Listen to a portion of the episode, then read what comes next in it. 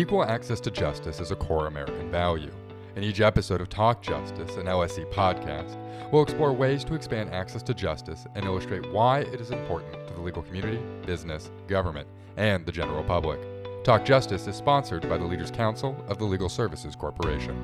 This national experiment, the first ever in our history at seeking to reduce evictions during a time of economic crisis, has paid off in major ways.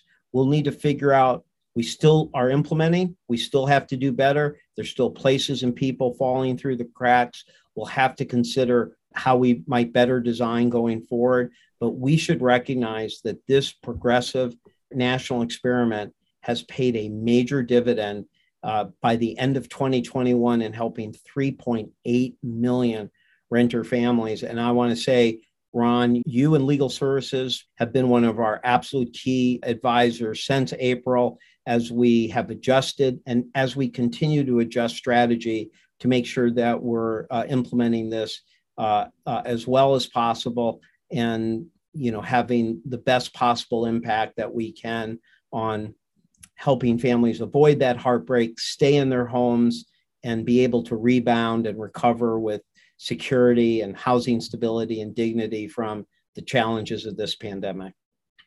Welcome to Talk Justice, an LSC podcast. I'm Ron Flagg, president of Legal Services Corporation.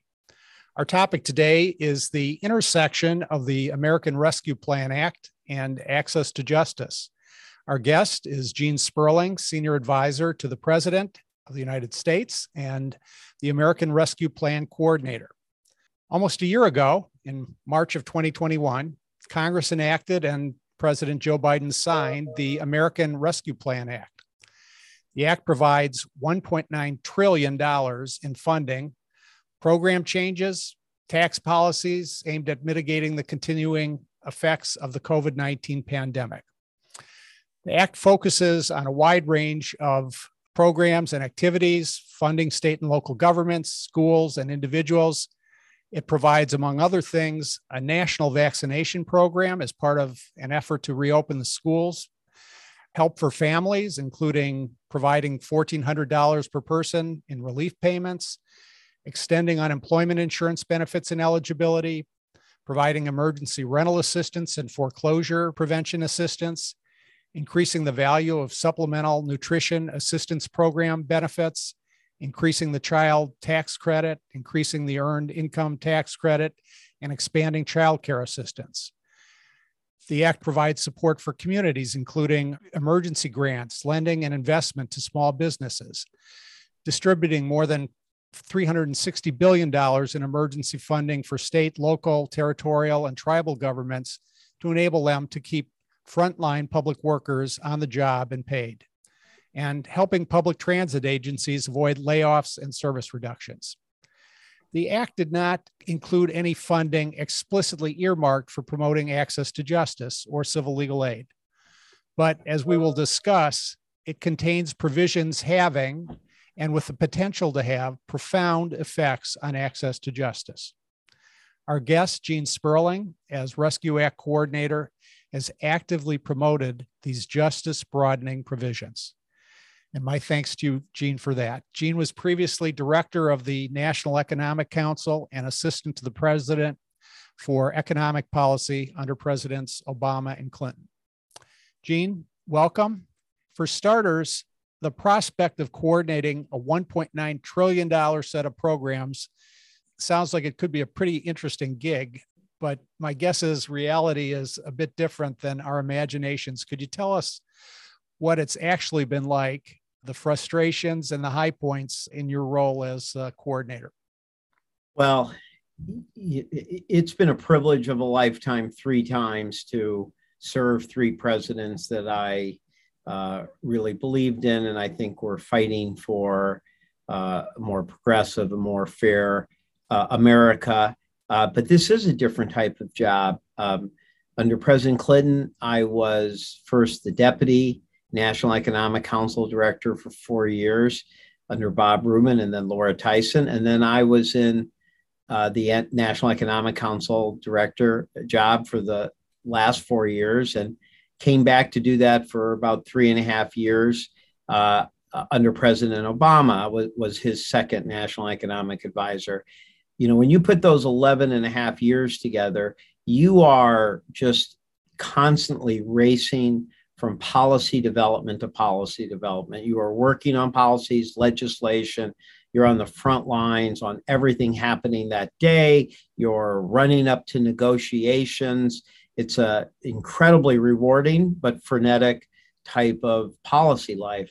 So for me, to now suddenly have a job where it's not about passing the legislation, it's not about passing brand new things coming happening, but actually waking up every morning with one singular focus, and that is to make sure that we are implementing this historic $1.9 trillion American rescue plan. Uh, I mean, I, I, am so privileged and, and fortunate to have this job. If you if you love public policy and you believe in public policy, uh, it, it is an extraordinary job. Uh, you know, in several ways. One, when you have something as large as the American Rescue Plan done under emergency context, you're not really free from policy. There is an enormous amount of policy that still has to be developed, adjusted, created uh, in the implementation and guidance uh, and delivery of all these plans. This was one of the things that Ron Klain, our White House Chief of Staff, said to me at the beginning. Is he said, you will have plenty of policy development in this job. And there's no question that that has um, been the case. Uh, but I think that, you know, perhaps it's, you can get a sense of the division in, in a few ways. There were, first of all, the programs and policies that went directly from the federal government to somebody, an individual, a small business in need. That's the economic impact payments that were $1,400 a person. That, that my very first days on the job, that was the first thing, making sure that was getting out fast, not just to the public at large, but to Social Security recipients, to veterans uh, recipients who might not have normally uh, been eligible for a tax credit or filed. Uh, another type was the child tax credit. I think there is probably you know, no issue, or I'd say among the three issues that we might have devoted the most time, it was to the child tax credit. Now, the child tax credit was historic. It was $3,000 for a child 6 to 17, $3,600 for a child under 16. For those who care about economic justice, it was the first child tax credit ever where the poorest family, the poorest children got the same amount as an upper middle class family. Before that passed, 27 million children, half of all Hispanic and African American children, did not get the full child tax credit because of the policy in the child tax credit. Uh, uh, everybody gets the same amount. But the challenge was we were only told to deliver it periodically, but could we do it monthly? Could we do it by July? Uh, could we get it so people didn't just get the payment, but they got it on the same day every month? That was a uh, you know enormous challenge, and we had a great partnership. My team was on the phone with the Treasury Department tax policy teams three times a week, every week, working through every issue, and then they would discuss those things with the IRS. This really was government working together that was an enormous implementation challenge. You know, it took it took years to get Social Security, Affordable Care Act. These things take time. This passed in March, and we were doing monthly payments to 61 million children by July on the same day, the 15th of every month. Uh, so those are the type of programs where you really uh, control how the federal government delivers. There are some other proposed programs, however, where the funds flow directly to state and local governments.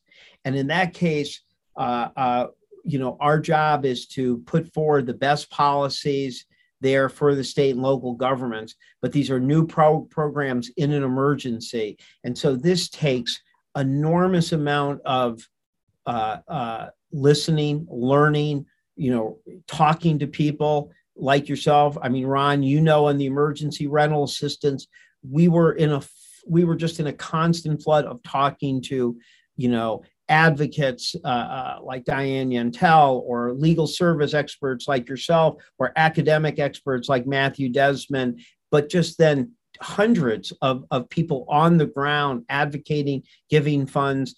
Uh, you know, you're just you're trying to learn what's going right, what's going wrong, and you do not have time to wait a year. You do not have time for reflection.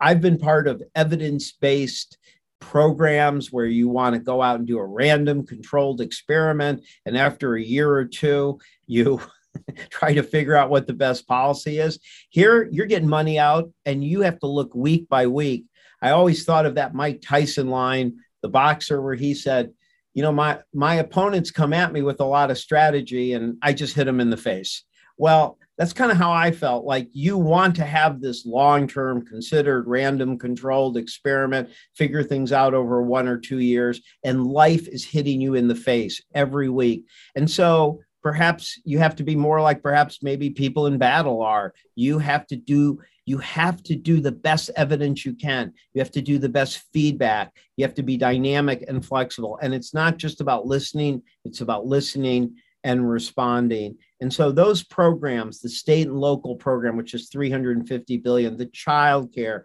which is 39 billion, the emergency rental systems, which is a total of 46 billion.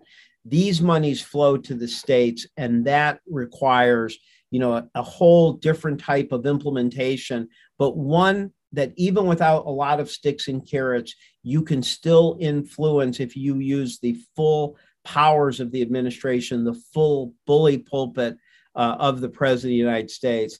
And then third, I'd say you are you're, you're not an oversight uh, uh, you know official oversight person when you're in a coordinator job there's inspector generals there's the prac which is our congressionally uh, mandated oversight body which is a series of, uh, of Inve- inspector generals headed by Michael Horowitz, the inspector general of the Department of Justice. But it is part of your life is to make sure that you are pushing every program to have program integrity, uh, to have anti-fraud measures, uh, to make the difficult choices sometimes between when you force everybody to dot every I, uh, you know, when you when you decide that that uh, uh, you know that, you have life, life and death emergencies? What are those trade-offs? Being transparent about them.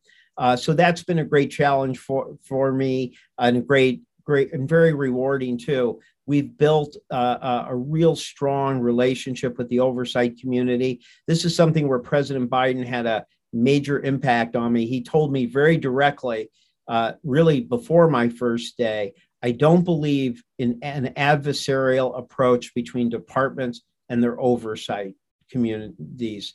You should want their expertise. You should want it early and often. You have to respect their independence.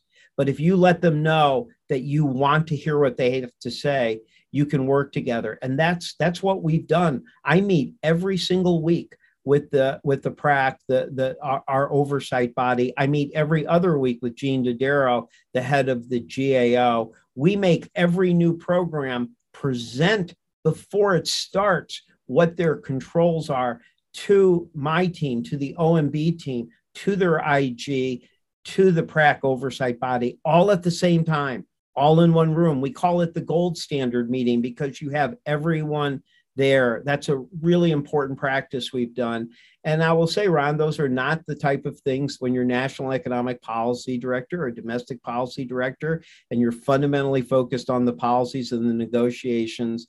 Uh, that you spend a lot of your life doing but in these type of jobs you do and i have found it you know absolutely uh, uh, uh, uh incredibly important rewarding and just you know again privileged to have another major opportunity like this, but one you know in a different in a different area, the area of implementing delivery, as Joe Biden said, the the second half that's too often ignored. It's not just passing the legislation; it's making sure the legislation works, helps the people it's supposed to, is accessible to, them, and that they know about it and how to and and the impact it's having. And when you talk to talk about that practical effect and getting the money out and making sure that it gets into the hands of the beneficiaries, of course, that's where I would say legal aid uh, can play a valuable role. And I, I do want to jump to that, but before I get to that, I've got a question because this is such an intensely partisan era. If, if you read any headline uh, of any uh, news service or newspaper, no matter what they're bent, uh, what you see is partisan politics. Can you talk about how partisanship has played out, or perhaps not played out, in the implementation of the American Rescue Plan? You know, I, I will tell you, Ron, uh, you know, I'd always heard that expression there's not a Democrat or Republican way to collect the trash or, or, or deliver the mail or, and, and I think there is a lot of truth to that. So, yes, of course, there's partisanship, and you see it every day in as people battle on legislation or decide to blame the president or credit the president for something that's happened. Um, you know, that's partisanship that is very intense now. Probably not the only time in our history it's been this intense. Um, but I will say, doing the American Rescue Plan, uh, I deal with less of that than most people. Um, I one of the other things President Biden told me is that he believed a person in this job should be directly talking to governors and mayors one on one. That if you're listening to them, you will you will really keep your finger on the pulse.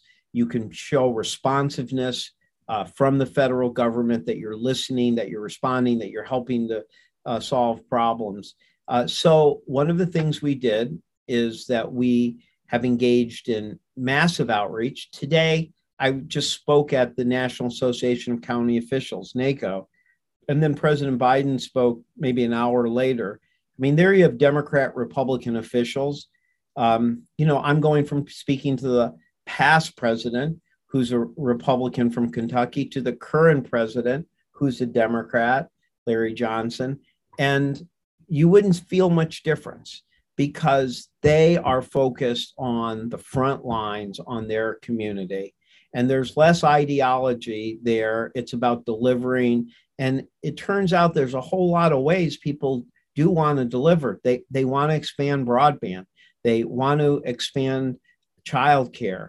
Uh, they they want to make sure that small businesses that were beaten up during the pandemic can come back. They want to expand affordable housing, and so uh, when you're having those conversations, the legislation's passed. You're more in problem solving mode. You're more in guidance mode. So I have spoken one on one to virtually every single governor in the United States. Uh, and, uh, you know, yes, there's been a few governors. I, I, you know, I've not had a single governor say, no, we don't want to communicate. A few governors set up the meeting between myself and their chief of staff and members of their cabinet. Uh, but I, but, but, but I would say 46, 47, we've done one on one conversations once, twice, three times. Uh, I go back and forth with several Republican governors. And I think that when they realize that you're calling and you're serious and you want to help them implement, you want to help them deliver, it just creates a different tone. So, you know, I, I will say that in the implementation of the American Rescue Plan, I am on the phone with Republican and Democratic governors uh, uh, every day. And uh, I would say the overwhelming amount of times I'm dealt with, there is almost no partisanship in those discussions. Of course, people will disagree. Uh, uh, of course, the Republican governors tend to want, you know, wanted more flexibility on tax cuts. There's things like that. There, there might be, you know, things people press on that uh, uh that would reveal a certain, you know, differences in ideology. But it's not how the conversation goes. Uh, we're on with our team. There, the governor's there with his team, his top recovery officers, his top cabinet members, and we're asking, and they're asking us, do you think we can get flexibility to uh, use the money for childcare in this and this area. You know, we want to understand what the affordable housing rules are. We want to understand what type of water infrastructure we can do. So, you know, I will say that in this highly partisan world, implementing the American Rescue Plan, dealing with Democrat and Republican mayors and governors has been a refreshingly practical and relatively nonpartisan exercise.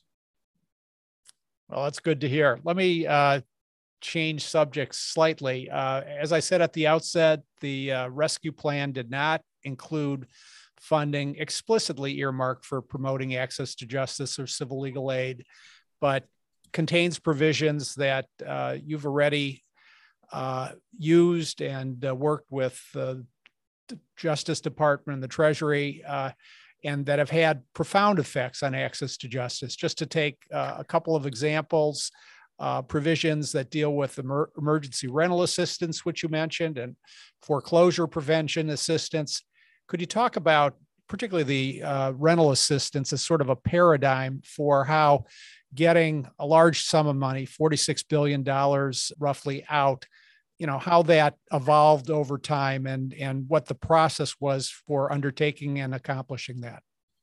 Thank you ron. Obviously uh, we've worked together on this uh, you know from from april of 2021 and you know you've been a critical par- partner key partner.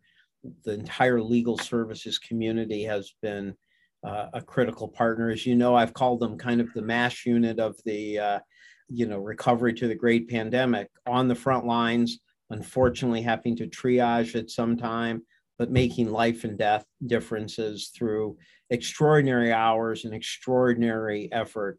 I'm going to do one thing though. I'm going to step back one moment because i think there's a larger lesson i have also learned or i should say uh, maybe it's something i already believe but now have even more conviction uh, on it which is that, you know, in this world that is becoming more and more technological, more and more about the internet, about your access to digital services, all of this is incredibly important. And yet, it does not replace the human connection. It does not replace it because implementation is often about the last mile. And I don't mean last mile just in the sense of broadband. I mean, what does it actually take to get a person signed up for a benefit, to give people the assistance? And it turns out that nothing completely replaces the human touch, or as I like to think, a trusted messenger from a trusted place. One place we've seen this is in signing up for child tax credits for people or the earned income tax credit. Um, we worked on a non filer portal with Code for America, excellent, mobile friendly in Spanish, but people often still need somebody there to explain away certain anxieties, to help them perhaps file, you know, do that little extra. Um, and it turns out nothing quite replaces that. And, and you can give that different name. You can say it's navigators, which I think is a great name, or counselors, but it is that human connection. And I would say that I feel very strongly when people are going to ask me about lessons learned from the American Recovery Act and just really my time in government generally is that you have to devote more resources to an army of navigators of counselors. You could see this in the sign up for valuable uh, child tax credit, earned income tax credit. We're happy that people could use funds from the American Rescue Plan to do that. I see it in areas related to workforce. People come up with programs to help people who are criminally justice impacted, but then they don't always have a real program to make sure somebody helps them when perhaps they leave prison how did they get to the community college where they were learning before? There are some wonderful pre apprenticeship, union based pre apprenticeship programs that do this. These might seem disconnected, but they're not. Each of them realize that there is a valuable benefit or opportunity Uh, but with all the policy design, you've got to dedicate people who are expert at working with people and helping them access that. Think about Americans uh, with disabilities who are way too often out of the workforce when with a with reasonable amount of assistance navigators help they could be in. That whole issue really came strongly in several ways on the emergency rental assistance. One um, it was difficult for some people in some places once they got things going to just make sure that people could fill out the applications. Now, we were able to solve a lot of that by simplifying the process, by having what you called self attestation for the major uh, eligible parts of an application. Uh, we worked through that. That ended up making a significant difference in the success or the speeding up, the dramatically speeding up of relief going out. But still, there were so many people who struggled with applications but because perhaps they had a language barrier, a disability barrier, uh, the applications were confusing, where a real live person who they could have talked to that could have helped them could have made all the difference in the world. I think this is the most important when it does come to actual counsel. Now, as you and I have, were just talking about here, we've always known in the emergency rental assistance, it's not all about having lawyers. Having somebody who can help you fill out an application is critical. Having somebody who can advocate uh, for you is critical. I mean, one of the things both you and I remember Matt Desmond and several uh, advocates, people on the ground, community organizers said to me from the beginning is you have to start with recognizing what is often a serious power imbalance between a renter and the landlord. And when you help equalize that, it's not like you pit one side against the other. You often allow for greater win win resolutions. Often, a person advocating and representing a renter is able to work out a win win agreement with uh, their landlord, particularly in a situation like the emergency rental assistance, where you're actually have the funds to give complete 100% back pay uh, to the landlords. Um, but I think at the center of this is a right to counsel. I think ultimately a right to counsel is so essential. And, you know, I'm happy that $230 million in American Rescue uh, uh, funds have been dedicated to increasing access to counsel. I'm uh, happy that there are hundreds of millions of dollars that have been used to court diversion reforms where eviction doesn't become the first resort but but is a last resort. But i think that um, you know all of this becomes the most possible when there is you know whether you call it a right to counsel or just access to legal counsel for whoever needs it uh, you know, I, I think that is much of the heart of that. And again, it's not one size fits all. I think if I was designing an emergency rental plan, I would have counselors to help people fill out forms.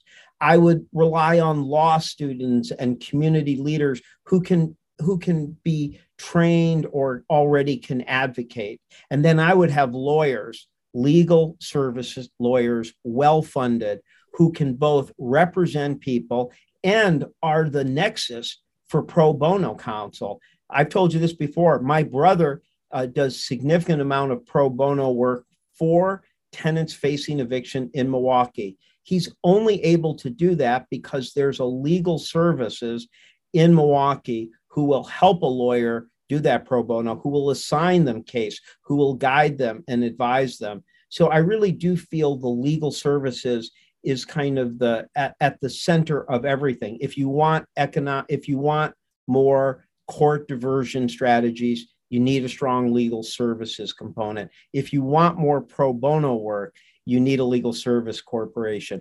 You and I were part of uh, what we organized uh, with 99 law school clinicals who are helping.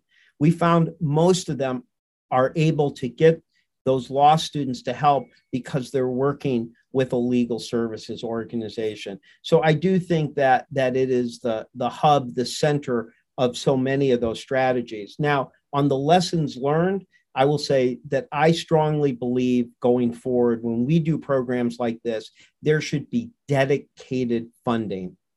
Um, you know, you can talk about whether it should be in the emergency rental assistance, whether it needed to be just for court diversion, just for legal services, just for navigating and counseling. But I would have a dedicated amount of funds because while we did three White House summits, which you were part of with us, enormous amount of you know got the attorney general and the associate attorney general to promote these all the things we did a lot of those things would have been much simpler and easier had let's say of that 46 billion dollars 2 billion dollars had just been dedicated to this cause when you have a dedicated fund people know it's there they know to apply for it and you're not spending all your time having to communicate. So, to give an example, we unfortunately have not passed the Build Back Better legislation, but if it did pass in the form we had it, we had a billion dollars now set aside for uh, helping more people who are low income sign up for the child tax credit. We recognized that you need to have dedicated resources, uh, whether in that case it's for VITA centers or navigators or cross enrollment strategies, that's essential. So I would say that I think in so many areas, having a dedicated amount for for the the real live human touch that's going to make a difference. And I think when you're talking housing, when you're talking foreclosure, uh, and you're talking evictions, I think legal services at the center of it. And I'll say that when I was NEC director during the financial crisis, uh, and when I've been coordinator of the American Rescue Plan, I often learned the most of what was going right and wrong by talking to legal service lawyers who were on the ground dealing either with the foreclosure crisis or helping prevent this eviction crisis. So yes, I'm I I believe that this is really center uh, for emergency rental assistance, for future strategies to prevent evictions. But I think it is also part of a larger strategy we have to have in how we make sure we are delivering funds to the Americans who need it most in light of the, the difficult obstacles many of them may face that can only be overcome with a real live person who cares about them and is trained and qualified to work with them. Well, Gene, I, I couldn't agree with you more. Uh, Gene Sperling, thanks for joining Talk Justice. More importantly, thanks for your thoughtful and impactful leadership in advancing access to justice over the past year and in getting the 1.9 trillion dollars that you're coordinating into the hands of the people who need them. We're, we're still working. There's no mission accomplished here. There's no celebration things like evictions. Every eviction is a heartbreak. Um, every avoidable eviction is an avoidable heartbreak that can have major impact on people's lives. So we're at it. But I think people should understand that these things can make a difference. And even with their imperfections, even with their messiness, even with the slow startup, the work we've done together on the emergency rental assistance has led to evictions not only not having the tsunami, but by your own numbers at the Legal Service Corporation are less than historical averages. Now, when I say that or people say that, that's not suggesting we're done or we're celebrating, but it is suggesting that this national experiment, first ever in our history at seeking to reduce evictions during a time of economic crisis, has paid off in major ways.